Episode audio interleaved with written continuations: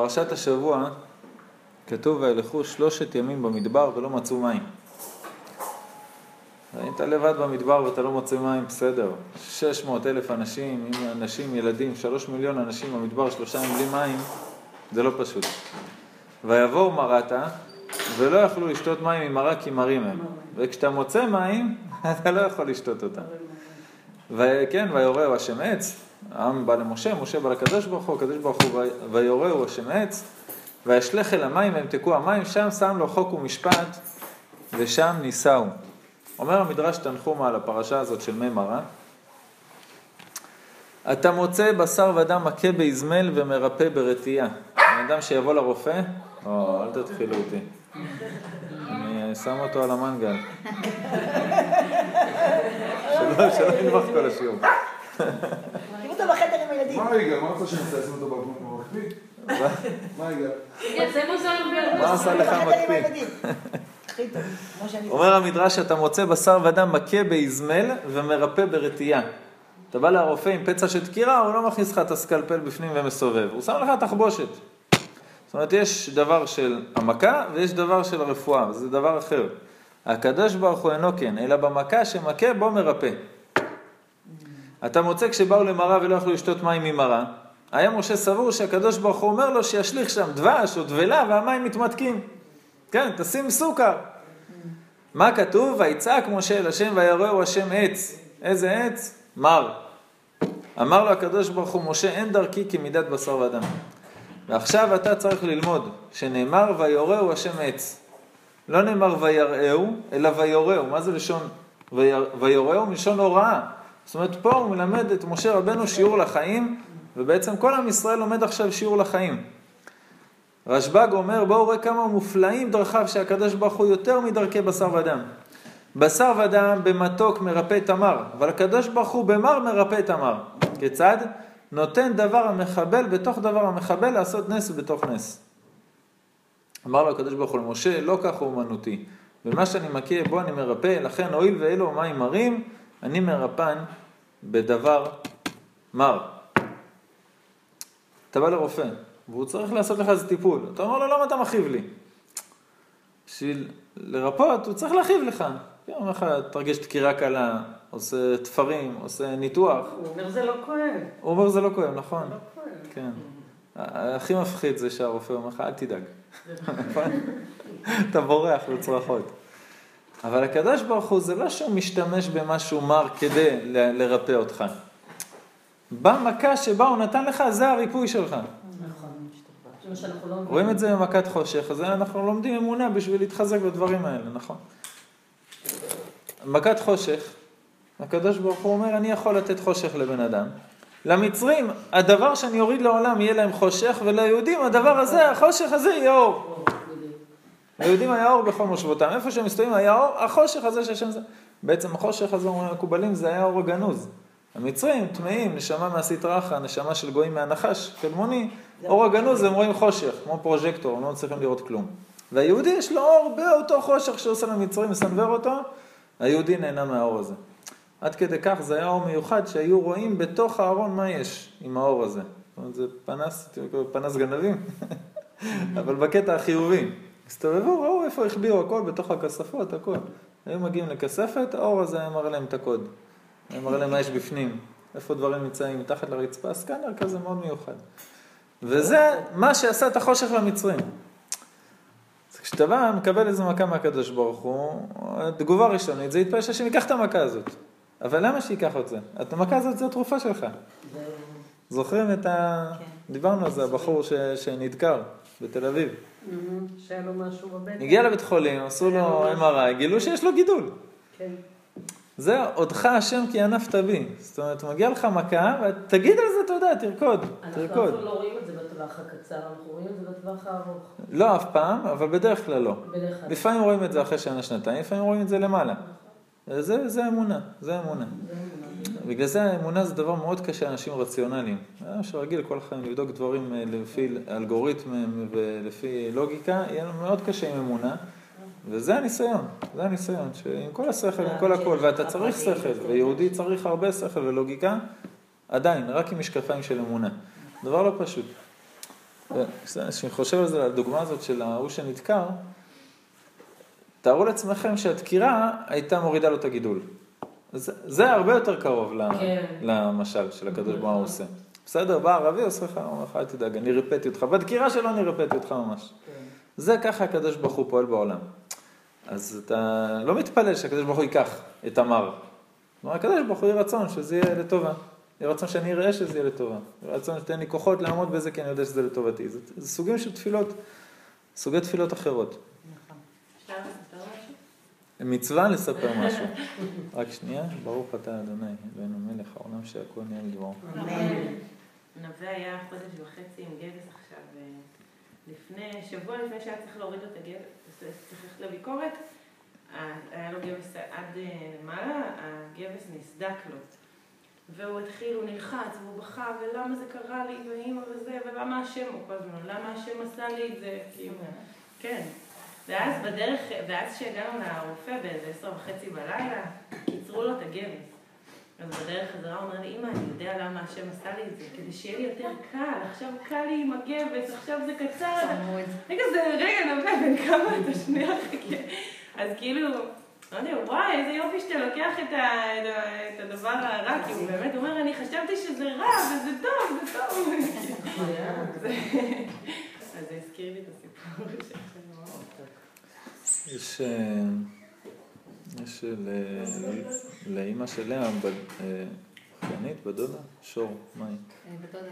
בדודה, אה, שבעלה מת בתאונת דרכים, ב... ב... ממש לפני שבוע, היום היה עלייה לקבר, שבעה, והשאיר אותה עם שלושה ילדים, בחורה צעירה עם שלושה ילדים, עכשיו היא כבר יתומה מאימא, אימא שלה מתה מסרטן, כן. אה, היא יתומה מאימא שמתה מסרטן, בעלה שנפטר בתאונת דרכים, יש לו אחות שבתאונת דרכים נהייתה צמח עד היום, וכאילו זוועה. עכשיו היא הייתה היום שם, אימא שלה הייתה היום שם בעלייה לקבר, והיא אומרת שכשהיא רואה את הילדים הקטנים רצים לאימא, שעכשיו קמה משבעה, בעלה, היא ראתה שזה מנחם את האימא, וזה מה שמנחם אותה. וזה, היא ראתה, ממש נותן לה שמחה, נותן לה נחמה, נותן לה בשביל מה להמשיך לחיות. זה כאילו הנקודות הקטנות של הנחמה שהקדוש ברוך הוא שם לך ככה בתוך הצרה. זה לא עדיין לא רפואה, אבל בתוך הצרה יש לך את ככה את הדברים האלה. אז למדנו קודם כל שאמר, זה בעצם התרופה שלך. דבר שני שאתה לומד, זה על מה אתה מודה. כשאתה, הראלה מתקשרת, אה, טוב, צריך להיות מנוי, הבנתי, זה לא יקרה. הפסקתי לך גוד לטלפון. אבל כשזה קורה, אתה אומר תודה להשם. אבל כשקורה הפוך, אתה לא מודה משמחה להשם, אתה לא קופץ ומודה לקדוש ברוך הוא. ותראו כמה פעמים יש פה את הלשון מר בפסוק הזה, ויבואו מרתה. לא יכול לשתות מים ממרה, כי מרים הם כן קרא שמה מרה. זאת אומרת, מר, מר, מר, מר ארבע פעמים, וזו התרופה שלהם, זה המים שהחיו את עם ישראל באותו, באותה תקופה. מתי המקרה הזה מגיע? מיד אחרי קריאת ים סוף. לא שלושת ימים, טראח, זוועה. הרגע עברת קריאת ים סוף. קריאת ים סוף אמרת שירה להשם? פה הם היו אמורים להגיד שירה להשם אותו דבר על המר הזה. זה, זה סדרה של שיעורים שהקדוש ברוך הוא מעביר את עם ישראל בדרך להיות עם, בדרך לארץ ישראל, וזה אחד השיעורים היותר חשובים. מתי אתה מודה להשם? רק בזמנים שהקבוצה שלי קולעת גול? כשהם מבקיעים לי, אני לא שר השם הוא המלך. כל היציע שותק, אין אמונה, אין אלוקים, אין כלום, חס וחלילה. אז זה צריך לדעת. נכון, נכון. כן. שהסתדרתי. כן, השם תודה, הסתדרתי. הגמרא כותבת, חייב אדם לברך על הרע כשם שמברך על הטובה. למה אם לא, זה לא בעיה של אמונה, זה עבודה זרה. מי הביא לך את הרע? מישהו אחר? או מי שהביא לך את הרע זה הקדוש ברוך הוא, אבל זה לא לטובה. זה בעיות של כפירה. אני לא אומר את זה חס וחלילה לחייב אותנו במצבים האלה, זה קשה, זה צריך הרבה אמונה. והגר"א, הבת שלו נפטרה ביום של החתונה. כמו אה, הכלה הזאת, ששמו את השמלה שלה, שמלת כלה בקבר רחל. לא, רוז, רוזנבלום, רוזנבלום, אה, שהיא ואבא שלהם מתו בפיגוע בסברו, ושמלת כלה עשו שם פרוכת בקבר רחל, וביום של החתונה, שהגאון מבינה, התחיל לרקוד, התחיל לרקוד משמחה להגיד תודה להשם. לא זה שהיא מתה, הוא לא שמח על זה שהיא מתה, אבל הוא שמח על זה ש-19 שנה, הייתה לו בת שהקדוש ברוך הוא נתן לו אותו, את הנשמה הזאת 19 שנה, התחיל לרקוד להגיד תודה להשם, בטח הכל לטובה, אתה מגלגל את הגלגולים, אתה הכל, בטח, כל מה שקורה פה זה לטובה. באותו לילה אמא שלו באה אליו בחלום, אומרת לו, אתה לא יודע איזה נחת רוח עשית בשמיים בריקוד הזה. הוא לא רק את בכאילו, באמת, באמת, אחרי אלפי שנים של, של אמונה, עם ישראל יכול להגיע למצבים האלה. אומר אלקוט שמעוני, לא תעשון איתי אלוהי כסף ואלוהי זהב. אמר הקדוש ברוך הוא לישראל, לא תנהגו בי כמו שעובדי אלילים נוהגים באלוהיהם. עובדי אלילים כשהטובה באה אליהם, מכבדים את אלוהיהם. כשפורענות באה אליהם, מקללים את אלוהיהם.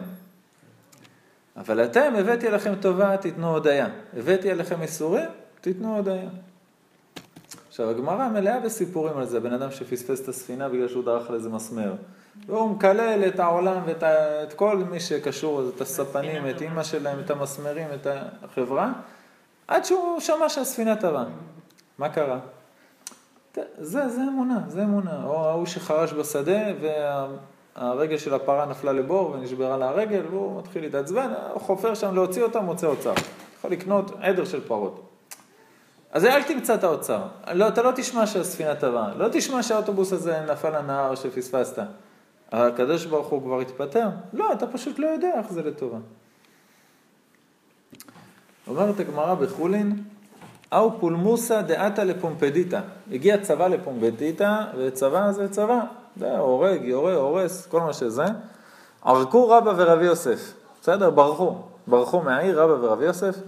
פגע בהו רבי זרע, אמר לו ארוכיים. רבי זרע רואה אותם בורחים מהעיר ואומר להם עריקים. טוב, בסדר עריקים, ברחנו, מה אתה רוצה? פתאום הוא מספר להם הלכה. כזית שאמרו במקום מרה. זה הלכה שאומרת שמתי הבהמה היא טרפה או לא. אם הכבד של הבהמה פגוע, היא בסדר. אם הוא פגוע לגמרי, אז היא טרפה, גם אם היא מסתובבת, היא נחשבת טרפה, לא יעזור שתשחוט אותה. אבל אם נשאר כזית מהכבד, שהוא בסדר, אומרת המשנה, היא יכולה לחיות מהכזית הזה, 30 גרם של כבד, היא יכולה לחיות, היא לא נקראת טרפה, בסדר?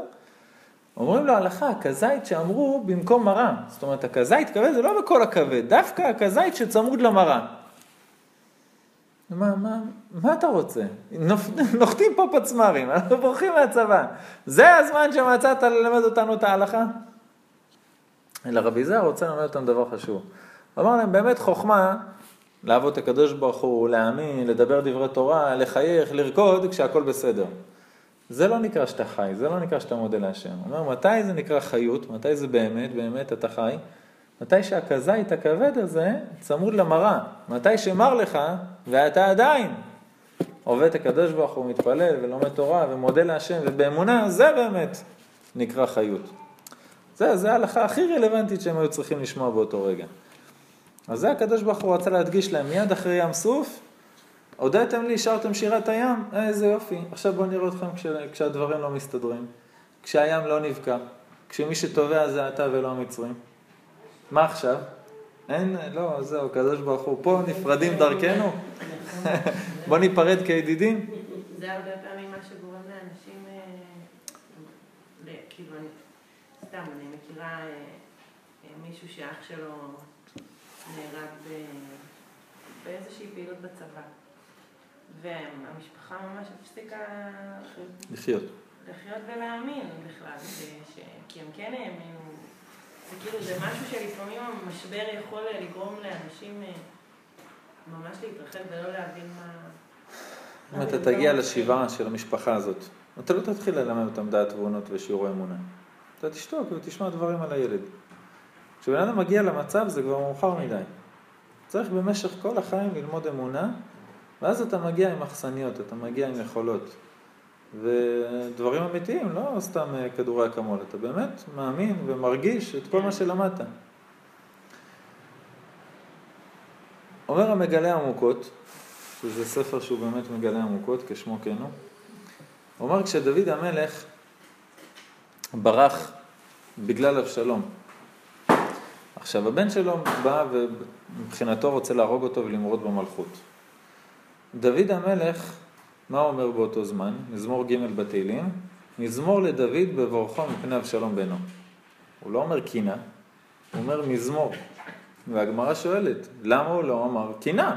איזה קינה מבעלה. אמר מזמור. עכשיו, למה הוא אומר מזמור? בגלל שהוא יודע מה כתוב בפרק ד' בתהילים. בצר הרחבת לי. זאת אומרת, הוא לא סתם אומר דבר, דוד המלך את הדברים האלה, זה דברים שהוא האמין בהם וחי בהם. רואים במשנה באבות, שזה דרגה הרבה הרבה פחות מהתהילים, מה, מהנח, מהכתובים. משנה באבות כותבת על רבנים, הוא היה אומר. מה זה הוא היה אומר? שקוראים ככה, מפסח עד שבועות. הוא היה אומר, הוא היה אומר, הוא היה אומר. אז אומרים המפרשים, מה שהוא, הוא היה אומר. זאת אומרת, התנא הזה לא היה אומר דברים שהוא בעצמו לא היה מקיים. אז דוד המלך פי אלף מזה. אז בצר הרחבת לי, זאת אומרת, גם אותך השם כי ענפת בי, כל הפסוקים של, של אמונה שדוד המלך אמר. הוא אמר את זה, הוא כל החיים שלו היה במרדפים וצרות ובלאגן מכל מיני כיוונים. לא היה לו חיים עם אה, תותים. והוא יודע להגיד מזמור. הוא אומר, השם, תודה, מוצא את הדבר הטוב שבדבר הזה, ואומר תודה. באותו זמן שהוא בורח, מגיע שמעי בן גרה, אומרת הגמרא שהוא קילל אותו קללה נמרצת. קרא לו נואף, מואבי, רוצח, צורר, תועבה. את מלך ישראל, למה? מה, הוא בורח, עכשיו אפשר להיכנס בו. עכשיו, דוד המלך היה איתו חבר'ה, אפשר להגיד להם, תורידו לו את הראש. הוא אמר להם, עזבו אותו, השם אמר לו לקלל. הוא עדיין באמונה. מתי? זרקו אותו מהארמון, הבן שלו, הוא במרדף על החיים שלו, והוא מחזיק באמונה בלי להתבלבל. מי אמר לו לקלל? השם אמר לו לקלל. הוא אומר, החידה דבר מדהים. יש לנו למעלה בשמיים את המרכבה העליונה. מרכבה העליונה, זאת אומרת, הספירות שהקדוש ברוך הוא מנהיג איתם את העולם. הספירות המרכזיות. אנחנו יודעים שיש שם את אברהם, יצחק ויעקב, שלושת רגלי המרכבה, ויש לנו את הרגל הרביעית. מי זה הרגל, הרגל הרביעית? דוד המלך, בסדר. חסד, גבורה, תפארת ומלכות בספירות. אברהם, יצחק, יעקב ודוד. אומר רבנו החידה, מתי דוד המלך נהיה הרגל הרביעית של המרכבה? לא מתי שהוא נהיה מלך בירושלים, ולא מתי שהוא סיים את התהילים, ולא לא שום דבר. ברגע הזה, שהוא החזיק באמונה, למרות המצב שהוא נמצא, שהוא בורח ומקללים אותו, והוא הכי בזוי, ושנייה לפני זה היה מלך, באותו רגע הכריזו עליו בשמיים שהוא הרגל הרביעית במרכבה. שבשלב הכי קשה שלו, הוא מחזיק ועונה באמונה. הגמרא כותבת שלא מספיק לקבל את האיסורים ולהגיד להם תודה, הגמרא כותבת לקבל אותם בשמחה. וזה גם השולחן ערוך כותב. אה, נגיע עוד מעט לשולחן ערוך, יש סיפור על הצמח צדק, שבא לרבי מאיר מפרמישלן. עכשיו הוא בא אליו, אה, ככה, ב... הוא הגיע בשמחת תורה, הוא היה שם בימים הנוראים, והגיע, אה, נשאר שם עד שמחת תורה. בשמחת תורה עצמה, קצת כמה דקות לפני שהתחילו את הריקודים, נכנסים לרבי מאיר ואומרים לו שהבת שלו חולה ממש עומדת למות, גוססת. רבי מאיר מפרמישלן, 1800 שנה אחר כך. והוא ככה, כל החסידים אומרים לו, תתפלל, תבכה, תבקש ישועה, רחמים, תעשה לה פדיון נפש. נכנס רבי מאיר מפרמישלן לחדר שהבת שלו, מסתכל עליה, רואה שהיא חס ושלום בבעיה מאוד גדולה. יצא לבית מדרש ואמר הקדוש ברוך הוא, ככה פותח את ההיכל, אומר ריבונו של עולם, ציווית לתקוע בשופר בראש השנה ומאיר תקע. ציווית להתענות ביום הכיפורים ומאיר התענה. ציווית לשבת בסוכה בחג ומאיר ישב בסוכה. ציווית לשמוח בתורה ומאיר שמח. והנה עשית את ביתו של מאיר חולה, וצריך מאיר לקבל את הדבר בשמחה. למה? כי הגמרא כותבת, חייב אדם לברך על הרע, כשם שברך על התורה. אומרים חז"ל, בשמחה. אומר, אז אני צריך לשמוח על זה שהיא חולה, נכון? אבל יש הלכה, פסוקה בגמרא במועד קטן, אין מערבים שמחה בשמחה. אני לא יכול גם לשמוח באותו רגע, לשמוח במחלה. באותו רגע התחילה להזיע והתרפא. כן, זה ממש לקחת את זה ככה לשלב של... אתה יודע, אבל הוא לא אמר את זה ככה בשביל שהיא תתרפא. הוא אמר את זה מכל הלב. כן, אומרים שהוא... הקדוש ברוך הוא, אני צריך או לשמוח בתורה, או, או להתחיל עכשיו לעבוד על לקבל את זה בשמחה. הקדוש ברוך הוא פתר לו את הבעיה. עכשיו, חשבתי על זה שהקדוש ברוך הוא אומר לו, ויורהו השם עץ. מה זה ויורהו השם עץ? זאת אומרת שהוא עכשיו במצב מר מר מר, ופתאום הקדוש ברוך הוא מראה לו עץ. עץ המקובלים כותבים שזה שם הוויה, י' כו' כ'. שם הוויה בהכאה. הכאה זה הכוונה כפול. יש לנו י' כו' כ', אם אתה מכפיל י' בה' וה' בי', אז יש לנו 50 ו-50 זה 100, וו' בה' וה' בו', שזה 30 ו-30, 60, 160 יוצא גמטריה עץ. אז מה זה ויורהו השם עץ? כאילו הוא מצב של מר, והקדוש ברוך הוא אומר לו, תיקח עץ, תיקח שם הוויה, תיקח את הקדוש ברוך הוא, תכניס אותו לתוך המים המרים, חיים שלך תותים.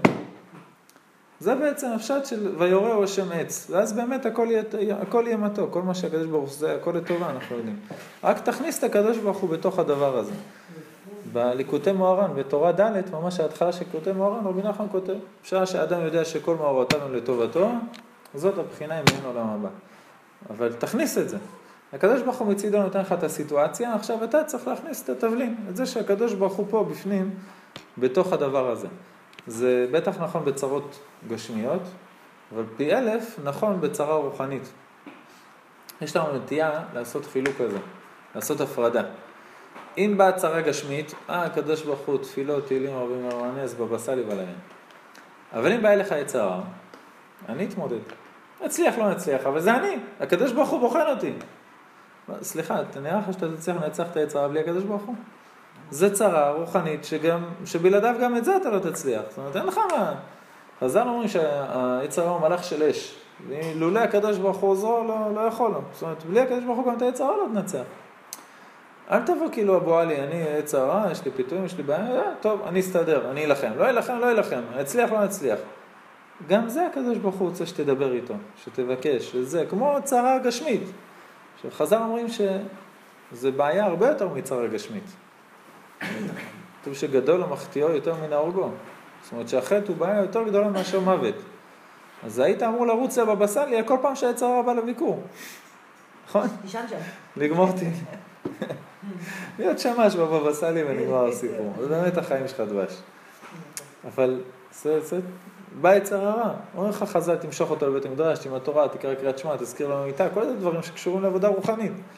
תפלל לקדוש ברוך הוא, תגיד לו, השם, בלעדיך אני לא יכול, תעזור לי. הרב פרץ אומר שזה בדיוק, זכר צדיק קדוש לברכה, זה בדיוק נמצא בפרשת שבוע.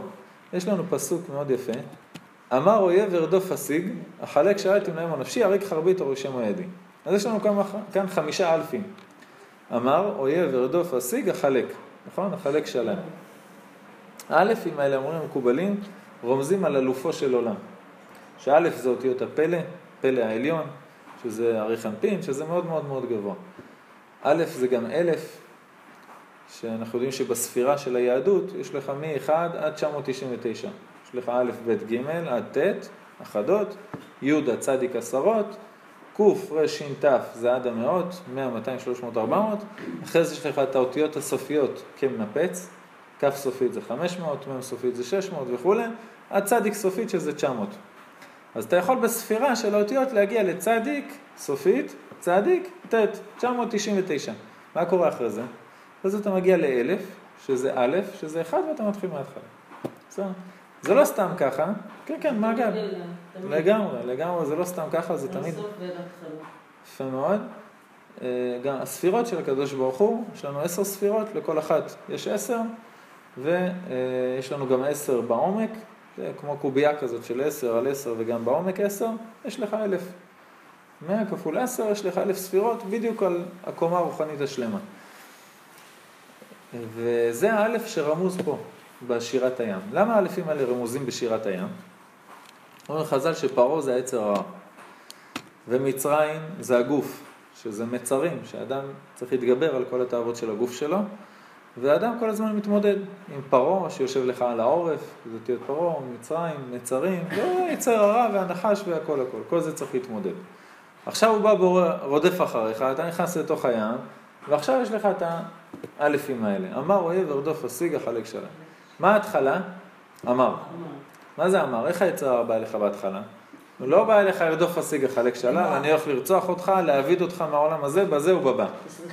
איך היצר הרע מתחיל בהתחלה? דופק לך על הדלת כמו איזה עני, יש לך אולי איזה חמש שקל לנסוע לצפת, יש לך כוס מים, אתה יכול אולי לעזור לי באיזה משהו?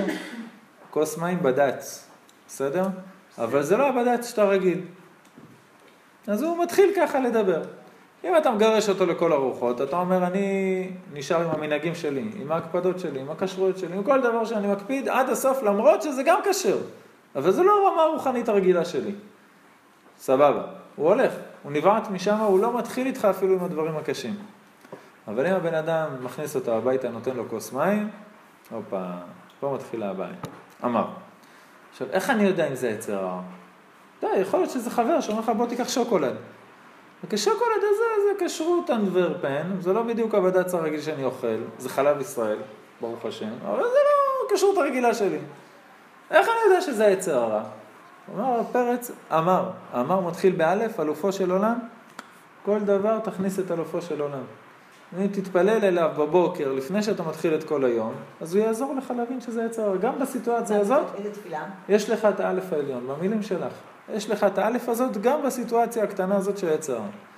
עכשיו בן אדם נותן לו להיכנס, מה המילה השנייה? אמר אויב.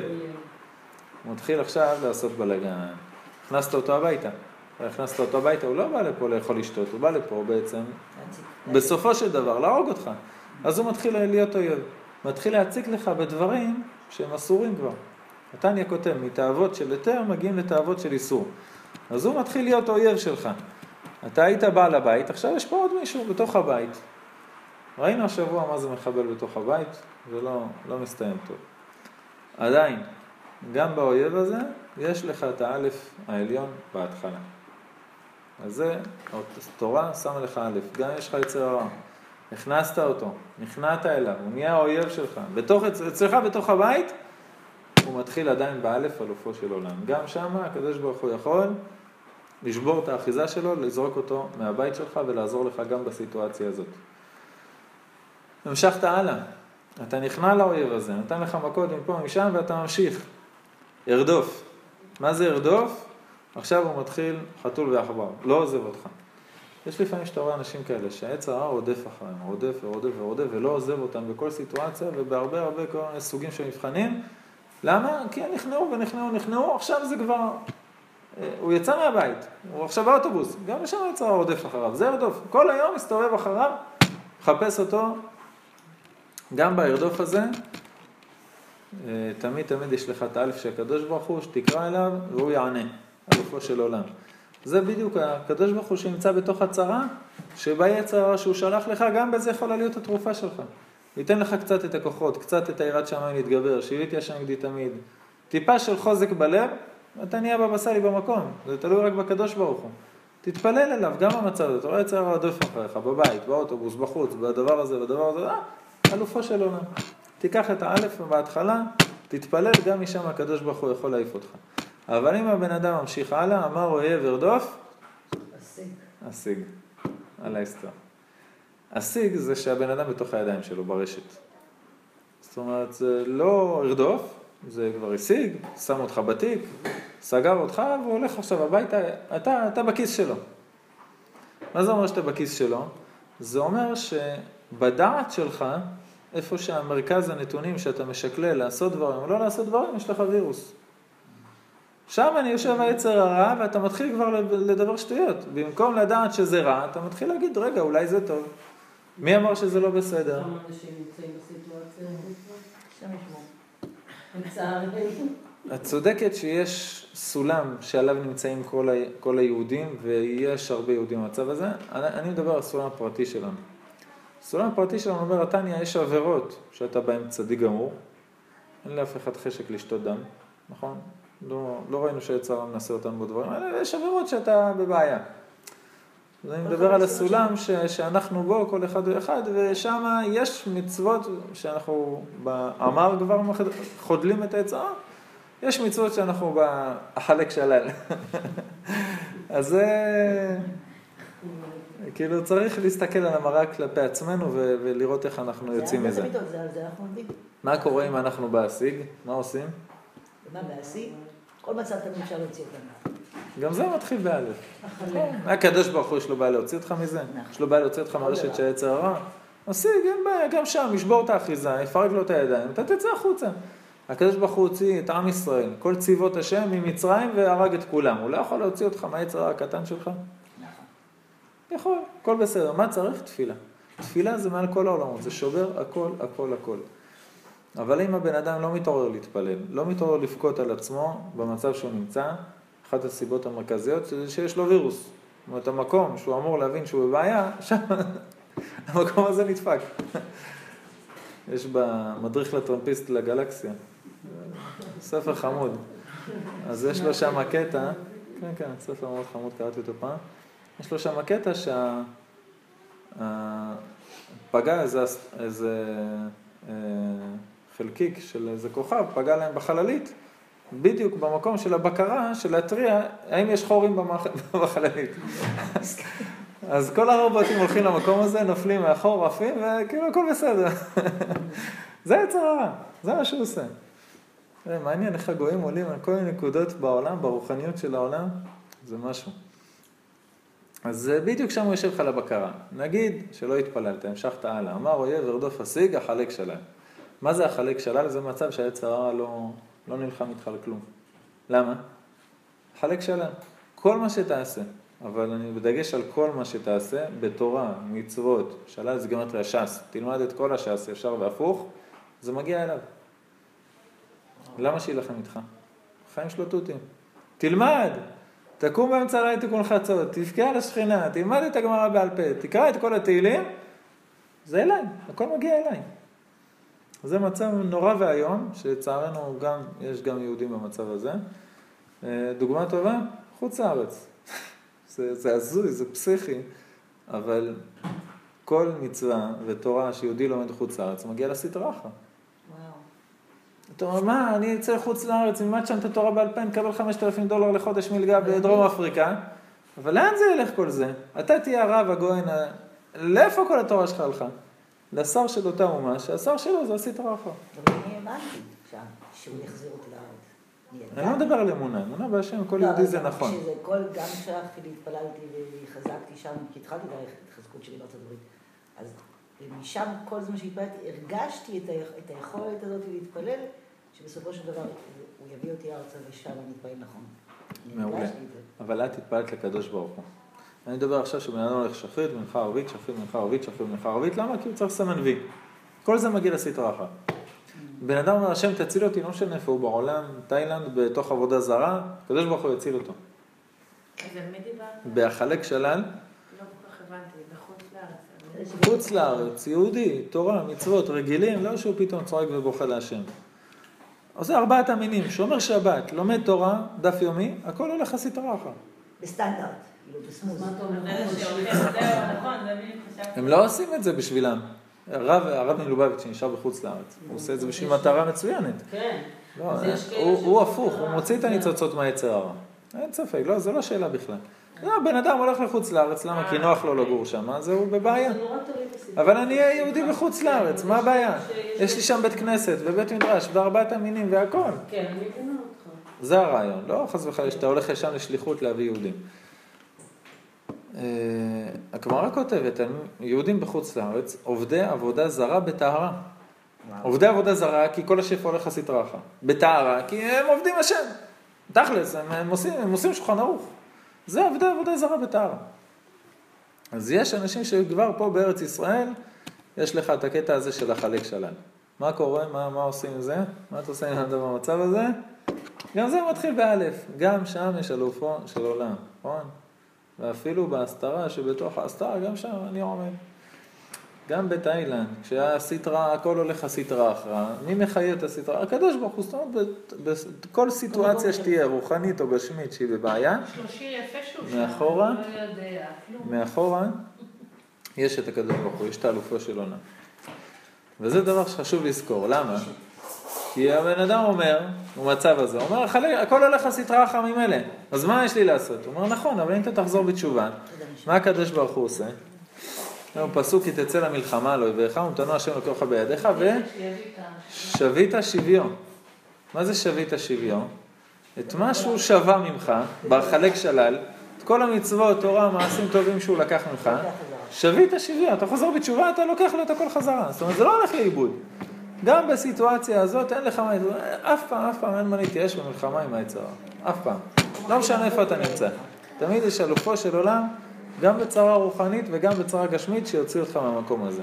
רק מה, זה תלוי, זה תלוי בתפילה. תפילה, שאתה פונה אליו. אתה צריך להעיר את האלף הזאת. חבר את או שחר. דיברנו פעם על זה שבן אדם בבעיה, שהוא נופל עד להכי הכי למטה, שהוא במשבר, שהוא בספירת המלכות. אומר הקמרנה, ברגע שבן אדם שם, הכי למטה, נזכר שיש א' ואלופו של עולם ומנסה להתחזק, הוא לא מתחיל לעלות לאט לאט. יכול להיות שהוא היה במדרגה שלוש ונפל לאפס. אם הוא שם מחזיק באמונה, הוא עולה לכתר. נכון. הוא לוקח את כל ה... יש לו רק לעלות את כל הירושה. אבל, אבל הוא לא עולה למעלה, הוא קופץ את כל המדרגות. למה? בזכות האמונה. ואז יוצא בעצם שהנפילה, הוא נפל משלוש, מארבע, מחמש, הוא הגיע לעשר. זאת אומרת, הנפילה הייתה לו לטובה. זה כשאדם יודע ש... רק מה צריך להאמין? צריך להכניס בכל דבר את האלופו של עולם, להחזיק בשיניים ו... ולהתאזר בסבלנות, לא וככה הדבר הזה. לעלות להיות באלופו, אלופו, לא הבנתי. בברכות של אלופו כולם עולים. מה זה הברכות של אלופו? פרשה שיש, יש את ה- ש- שיש פרשה שאומרת שיש כל הזמן אלופי, אלופי זה, אלופי זה וישלח, השישי של וישלח, אלופי אדום. כן. זה לא, לא בגלל זה, זה בגלל שכל תורת האריזה מתבססת על העלייה הזאת. על המלכים שמלכו ומתו, מלכו ומתו, מלכו ומתו. לא האלופים שרוצים לקבל אותם.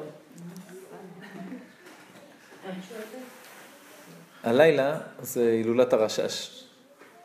ורבי שלום שרעבי, שהיה אחד מגדולי גדולי גדולי המקובלים של עם ישראל במשך כל הדורות. ובשביל להבין מי זה הרשש, אז אה, צריך להבין שזה בדיוק מה שדיברנו. מה זה קריעת ים סוף? כשהקדוש ברוך הוא עשה קריעת ים סוף, מה זה ים סוף? כשהקדוש ברוך הוא ברא את העולם, הוא צמצם את האור של האור אינסוף. צמצם אותו לכל הכיוונים, ועשה מקום שאפשר לברוא נבראים. במקום אין סוף, הוא עשה מקום שהוא סוף, שהוא סופי, עם גבולות, שאפשר לעשות פה בריאה, נבראים, שכר ועונש. יצר הטוב ויצר הרע, כל העולם שלנו. זה לא מקום גשמי, אתה לא יכול לצמצם אין סוף בגשמיות, אי אפשר לעשות חור באמצע אין סוף, אין גם אמצע לאין סוף. מקום רוחני שהקדוש ברוך הוא נתן פה לעולם, שבתוכו יש גבול, יש סוף. אז מה זה קריעת ים סוף? קריעת ים סוף, אומר הזוהר הקדוש, הקדוש ברוך הוא קרא את כל הדרגות. שבני ישראל עמדו על הים, על שפת הים, והסתכלו לשמיים וראו את האור אינסוף. ראו שהשם אחד ושמו אחד ושהוא מנהיג את הכל בקר, קרא להם את כל הרקיעים, והבינו, כל עם ישראל בשנייה אחת הבין מה זה אינסוף. זה קריאת ים סוף. זה קריאת ים סוף. ראתה שפחה על הים, מה שלא ראה יחזקאל בן בוזי. כן. העוברים במעי אמותיהם, הבטן הייתה שקופה, וראו ואמרו, זה השם כי הבינו לו. השם אחד ושמו אחד. העוברים באמת. זאת אומרת, היה שם גילוי מאוד מאוד מטורף של בדיוק מה שאנחנו מדברים עליו. בתוך ההסתרה, בתוך הצרה, בתוך המצב שעם ישראל אומרים, מקדימה הים, מאחור המצרים, מדבר, עבודה זרה, אין לנו לאן לברוח. כמה דקות אחרי זה הם מגיעים. עכשיו, זה לא שים סוף עמד בדרך שלהם לברוח, אז היה צריך לחצות אותו. מי שמכיר את קריאת ים סוף, זה היה בצורה של קשת. זאת אומרת, הם נכנסו פה, יצאו פה. זה רק בשביל להטביע את המצרים וללמד את עם ישראל אמונה. לא היה לזה שום סיבה אחרת. אין סיבה לקרוא, לא, לא שים סוף נקרא, נקראו כל הממות שבעולם. השקדי מרק נחלקו ל-12 שבילים, עם חלונות באמצע הכל, בזימבבואה. ברגע שעם ישראל, למה? יש בחור קרא את כל הדרגות. לקח את השר של הים, חילק אותו 12 חלקים, גם הכוס תה, הכל, הבריכות, הכל נהיה קריאת ים סוף. למה הוא עושה? כי הקדוש ברוך הוא שידד, כל? שבט עבר במסלול אחד. גם החידה כותב שכל שבט יש לו את החלון שלו בשמיים שהתפילה שלו עולה, וזה צריך שכל אחד יתפלל לפי התפילה של העדה שלו, והוא אומר, ויש חלון שכל התפילות עולות. זה אומר, זה הספרדי. הוא אומר, כל עדה שתתפלל נוסח ספרדי, זה עולה. אבל אם אתה לא מתפלל ספרדי, אז זה לפי מנהג אבותיך, אתה צריך את הצינור הזה. החידה לא כותב את זה. ב- אשכנזים יגיע להם לא בטוח מה להגיד. החידה, לא, הם בטח לא התייחסו לחידה, לצערנו. אבל אה, החידה לא אומרת זה סתם, בגלל שתפילה של ספרדים פנויה על פי הקבלה. על פי באמת כל מה שכנסת, אה, אה, חכמי כנסת הגדולה תיקנו, כל מילה ומילה על פי הסוד. פי הסוד, הכל פתוח. עכשיו, אתה רוצה דרך איזה סברה של איזה רב צדיק שהיה בעדה שלך? אין בעיה, אז תלך בשביל שלו בלבד. אז זה בא הקדוש ברוך הוא וקרא את כל הדרגות, ו- ואז ויאמינו בהשם ומשה עבדו. זה, זה בדיוק הנקודה. חז"ל אומרים, הוא אומר לך, למה אתה זוג נמצא? הוא לא יודע לא. לא. לא. הוא חולק עליי. אני יודעת לא. זה לא מסתכל- תעשה רגע נראה. מסתכל עלייך כאלה. חז"ל אומרים ויאמינו בהשם ומשה עבדו, זאת אומרת הם ראו את, כל הדרגות האלה והאמינו שהשם אחד, וזה הסיבה ששירת הים, כל עם ישראל אמרו את זה ביחד, בלי להדפיס דפים ולחלק לכולם. אמרו את זה ברוח הקודש. זאת אומרת, כל השנה נבקעו. כולם ידעו עכשיו שהמילה הבאה של שירת הים זה המילה הזאת. זה כל יהודי ויהודי כאילו בלב הגיע למקום הכי הכי עמוק של קריאת ים סוף. עכשיו, כל אחד מאיתנו יש לו סופים, יש לו גבולות, יש לו בעיות, יש לו דברים שאני מאמין, אבל עד כאן. אם זה יקרה לי, אני כבר לא אוכל. למה? מה קרה? זה בדיוק קריאת ים סוף. ממה אתה מפחד? הקדוש ברוך הוא בסיטואציה הזאת כבר לא יהיה קיים? בנקודה הזאת בכדור הארץ הקדוש ברוך הוא לא... זה, אתה, אתה בעולם של הקדוש ברוך הוא, כל הכדור הזה הוא מונח, מוחזק ו, ומתחיה כל רגע על ידי אור אינסוף. כשבן אדם משנן את זה, אין, אין, אין שום מקום, לא לפחד, לא לחשש, לא לדאגה, לא שום דבר. כן, הרבני? אני אומרת, אני רוצה רק להגיד שאני מאמינה שכל אחד מקבל את מה שהוא יכול להכיל. הקדוש ברוך הוא לא שולח מבחן שאתה לא יכול לעמוד בו, רק משהו שאתה יכול לעמוד בו. והמבחנים עולים ככל שהרמה הרוחנית עולה. וזה לא משנה גיל, זה משנה הרמה הרוחנית שאתה נמצא. ככל שאתה מתקדם, המבחנים הופכים להיות הרבה יותר מורכבים והרבה יותר קשים, וטוב שכך. כמו סטודנט שלא יקבל אה, מבחנים, כשהוא עושה תואר שני, הוא לא יקבל מבחנים של כיתה ו'. וככה עובר. על זה אנחנו מדברים, על, על מה זה עבודת המידות? להרחיב את הכלים, את המידות של הכלים שלך, שתוכל להשיג יותר אמונה. נכון מאוד.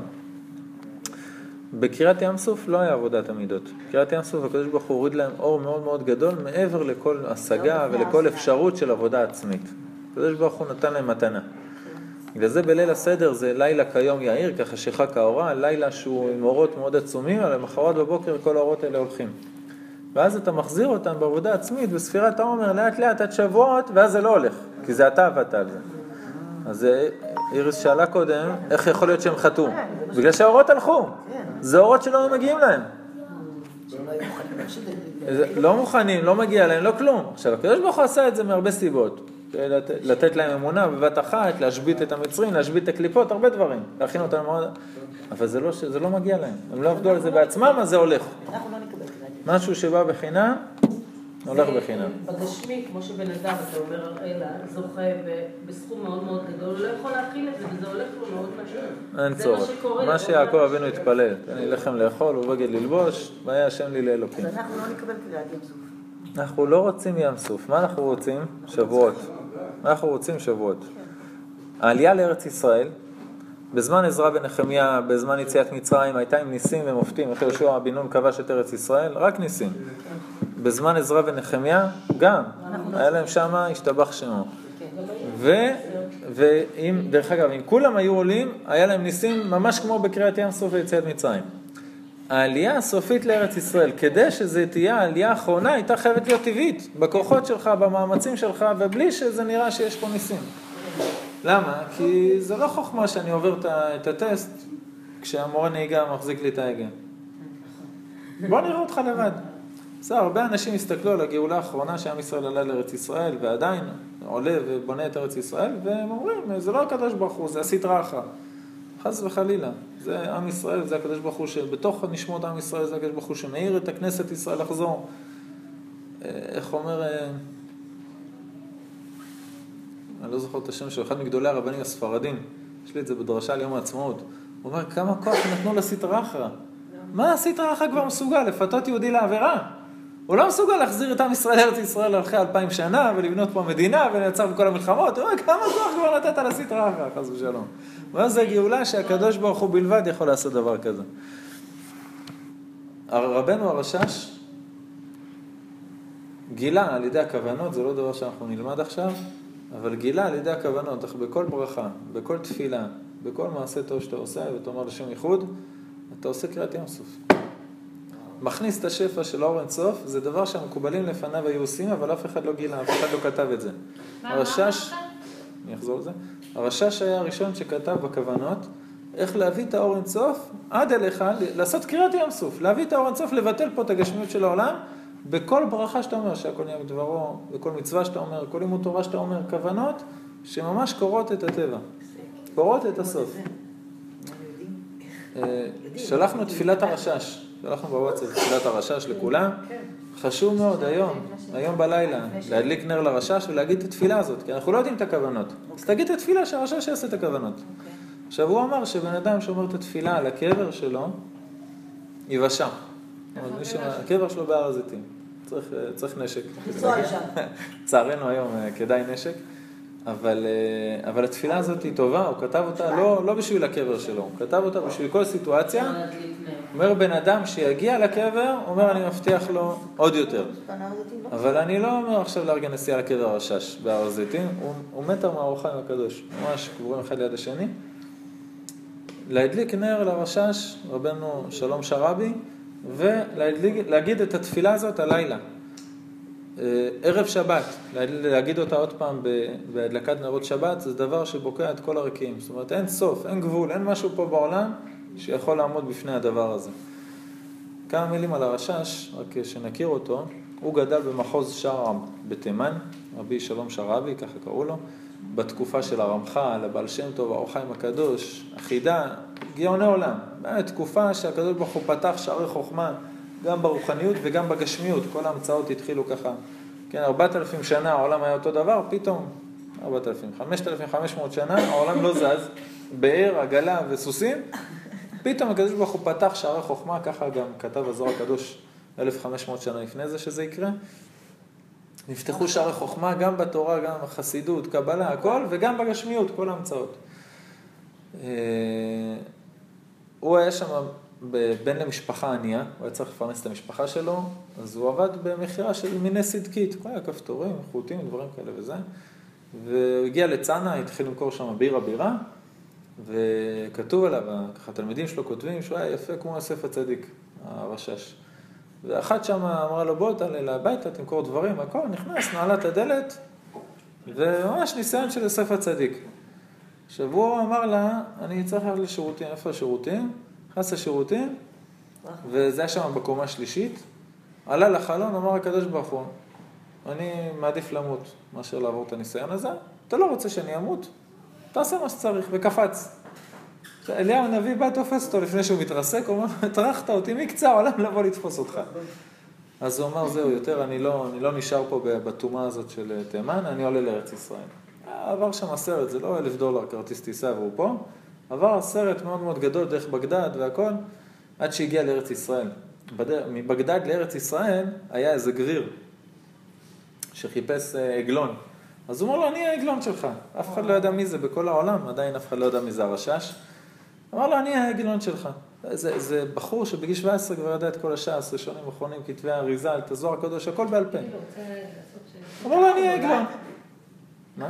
לא, לא, לא. הוא היה, עם ראש מאוד מאוד גאון וחריף ושקדנות מטורפת. 24 שעות לומד, לומד, לומד, משנן. אז הוא אומר לו, אני העגלון. בדרך התחיל לחשוב על איזו סוגיה, העגלה התהפכה שם בצד, ההוא יצא מהעגלה, נתן לו וואחד סטירה, פיטר אותו במקום.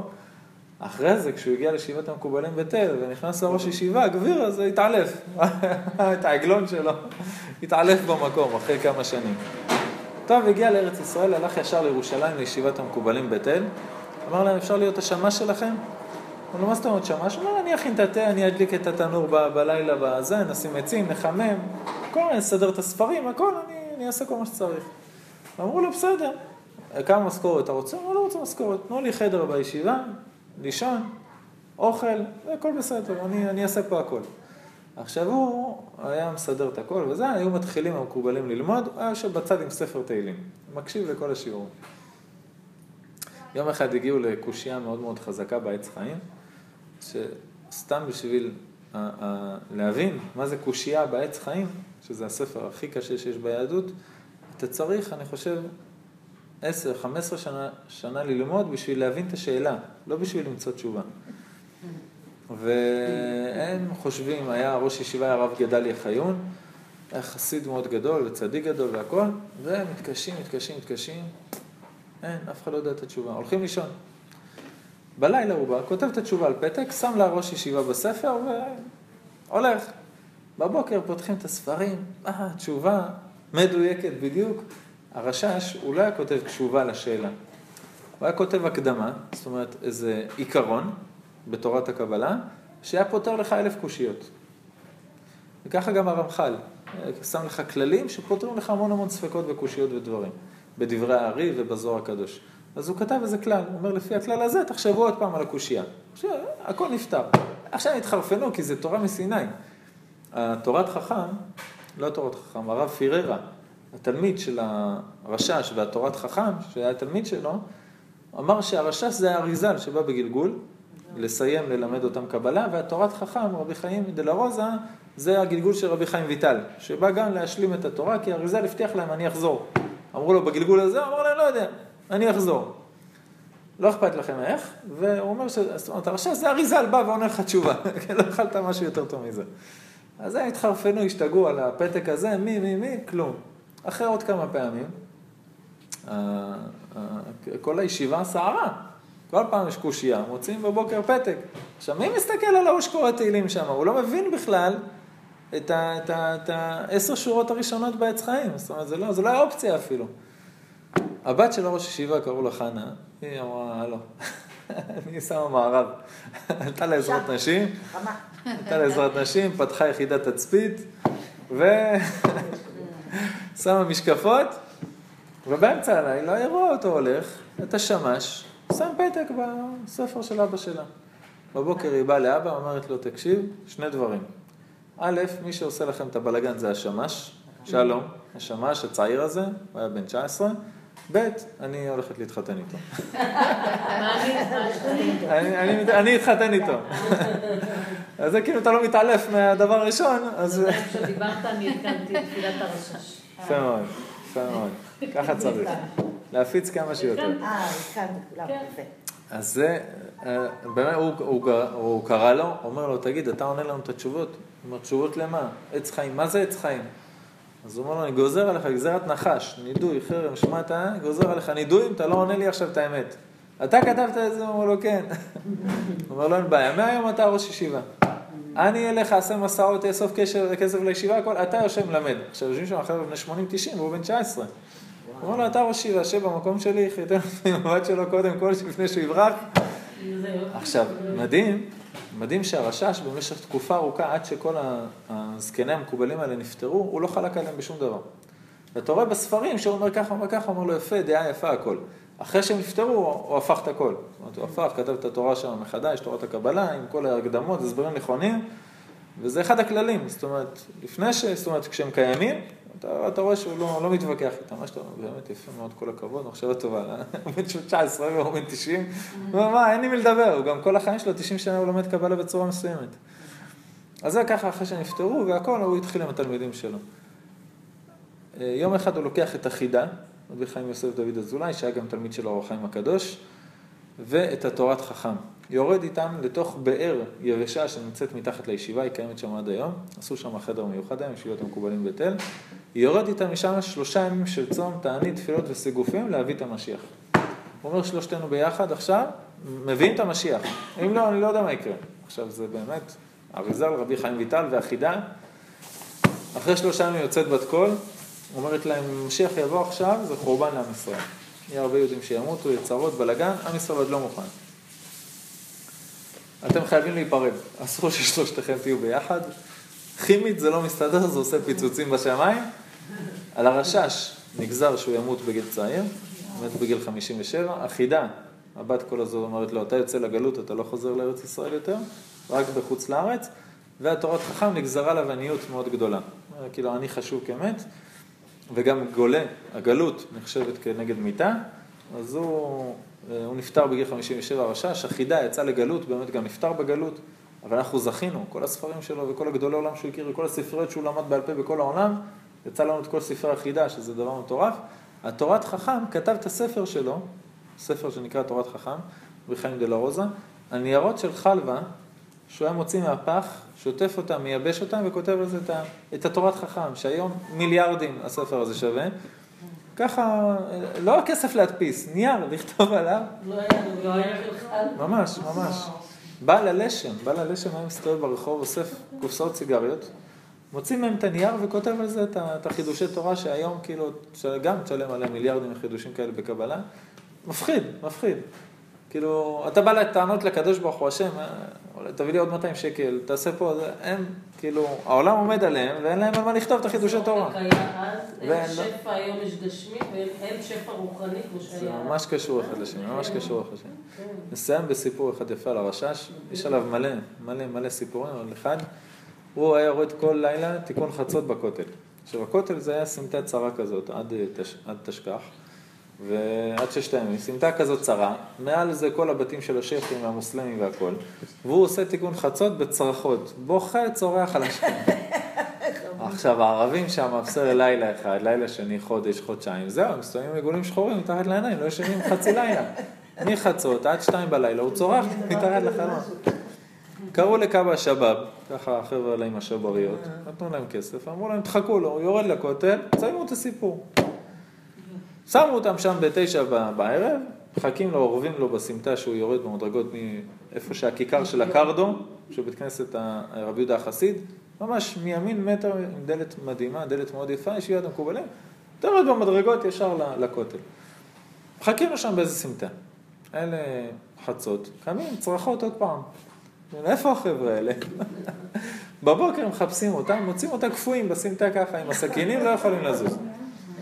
רצו לרשש, המשפחות שלהם רצו לרשש, נשקו לו את הרגליים, אמרו לו בבקשה, אמרו להם אם יבטיחו שלא ייגעו יותר לרעה בשום יהודי בחיים שלהם, הם ישתחררו.